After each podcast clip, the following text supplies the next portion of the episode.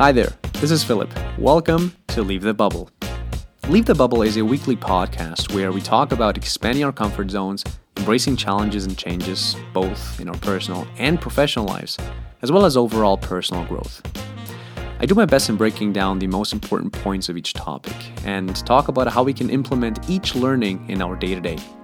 I also share my failures and successes and hope that you can learn something from my personal experiences as well all in the hope for us to continuously leave our bubbles.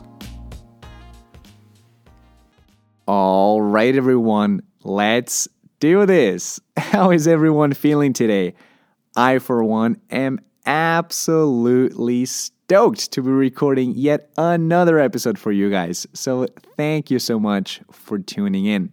I do hope you're having a fantastic day so far.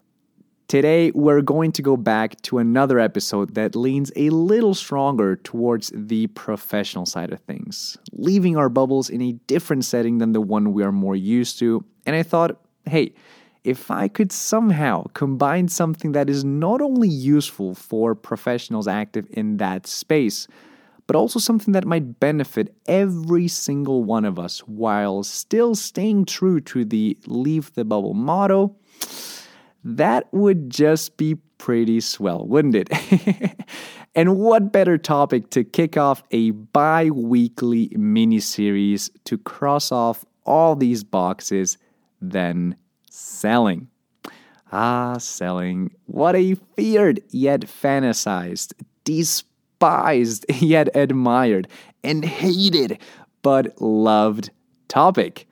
What in this world doesn't have to do with selling. Think about it.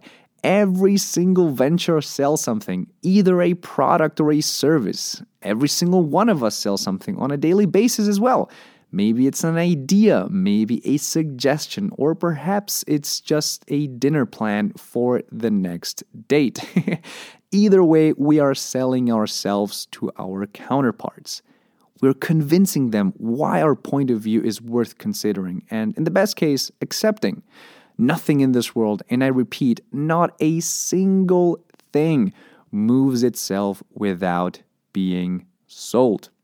There is always some sort of transaction, some sort of negotiation, and rudimentary speaking, someone or something offering X to individual or entity Y. Now, I do know that sales does get a bad rep. The first thing most people think of is the sleazy, manipulative used car salesman who will try to one up you and push you a product you fear you might regret down the line. This might be how some people do sales, it's not how it should be done, in my point of view. At the end of the day, in whichever context, be it a professional sales meeting or a personal interaction with a friend you're trying to convince to go along with you to that special concert you've been wanting to go to for a while. It always goes down to it being a conversation. You want to think long term and leave the person with a good feeling after dealing with you. Otherwise, you might have gotten the sale this time around, but it'll probably never happen again, which is definitely something you might want to consider before you start lying to people in order to increase the likelihood of winning someone over. But more on this in the following parts of this mini series. The question you might be wondering at this point, if you have nothing to do with selling, might be hmm, but Phil, why do I need this? And what if I can't do it? After all, isn't selling something only extroverts do? Well, my friend, that is exactly why I want to invite you to be open minded about this, because there actually is a fascinating study on this topic. I actually linked the article in the show notes for you to check it out. I do highly recommend you to do so. It's uh, actually pretty short and concise, a very good read overall. anyway, Professor Adam Grant from the coveted Wharton Business School of the University of Pennsylvania discovered in his research that ambiverts, meaning people who are equal parts extroverted and equal parts introverted, actually make the best salespeople. To everyone's or at least most people's surprise, extreme extroverts and extreme introverts showed very similar sales results. The first ones didn't do too well because they seemed pretty pushy and drove people away, whereas the other ones were a little too passive and reserved. And these are the extremes, by the way, so all the way to the right and all the way to the left end of the spectrum. This also means that the vast majority of us will find themselves somewhere in the middle, showing tendencies of both sides. Sure, some might be a little more towards one end, the others might lean towards the other, but as long as we're able to attentively listen to others, pay close attention to what they're saying, respond empathically, and have a positive, enjoyable presence, we all have the means to become fantastic salespeople. All it takes is a little bit of practice, a tiny bit of encouragement, and the will to leave our comfort zones. Which brings me to the next point.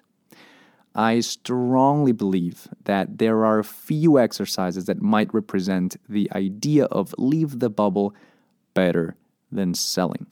It forces us to step out into the unknown, talk to strangers, be positive, curious, empathetic, reach out after a little while. So, being in touch with people we have connected with in the past. It pushes us to learn how to deal with setbacks, disappointments, and to keep our head up high, to be decisive in our endeavors, confident, able to speak up, and to grow personally along the way. Oh, and if it hasn't been too obvious up until now, psst, we've done episodes on all these topics throughout season one already. Selling is a remarkable exercise that, if mastered effectively, efficiently, and ethically, we will all become absolute weapons to be reckoned with. It's a skill that takes a lifetime to master, but with the right focus and dedication, definitely a path well worth pursuing, in my opinion, starting today. It'll open professional opportunities for you, give you the confidence to excel in your personal interactions, and provide you with a skill you'll be able to apply in all areas of your life. Guys, this is my passion. This is what I love to do and what I'm aiming to become better at every single day until the day I die. And fortunately, it's something I've been doing unconsciously since I can remember. I've always enjoyed talking to people, pitching my ideas during teamwork assignments, listening to others' needs and complaints about life in general, and trying to see how I could help them out. These are all interpersonal competences that can easily be translated over to a business environment as well, which is something I'm deep diving into for the past months now. So, yeah, I'm incredibly excited to be sharing some of my lessons learned in this area with you throughout this mini series. So, let me give you a heads up on how it's going to go.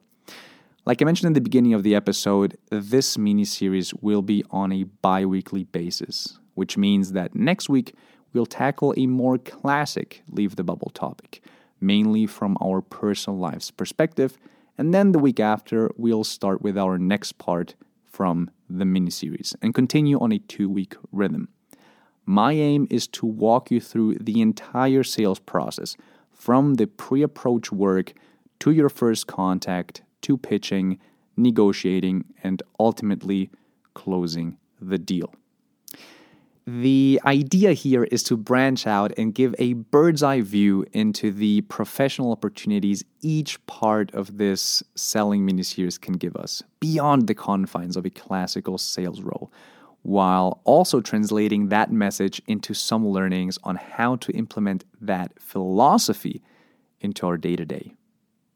Honestly, I'm incredibly excited about this miniseries, and I think it'll be extremely valuable for all of us where we'll hopefully learn lots along the way and become more comfortable around the topic of sales in the future, both in our personal and professional lives. So make sure you don't miss any of it. Oh, and lastly, I'd love to hear from you along the way. So let me know what you think of this mini series as a whole, as well as your thoughts on individual parts you liked, disliked, or would like to have covered down the line as well. So please do reach out. I always love hearing from you. Anyway, let's bring it home, shall we? Thank you so much for listening. Stay tuned for the upcoming releases. And as always, be well, stay curious, and don't be afraid to leave your bubble. Hi there. Thanks for listening to Leave the Bubble. If you like what you hear and would like to support this podcast, head on over to patreon.com slash Philip Carbaum to become a patron. Also, check out my website at www.philipcarbaum.com where you can sign up to the newsletter and find Leave the Bubble themed products in our webshop. Lastly, if you think of someone who can benefit from, or you believe would also enjoy our episodes, please share it. Personal recommendations are always the best way to grow the podcast. Once again, thank you for listening. Until next time.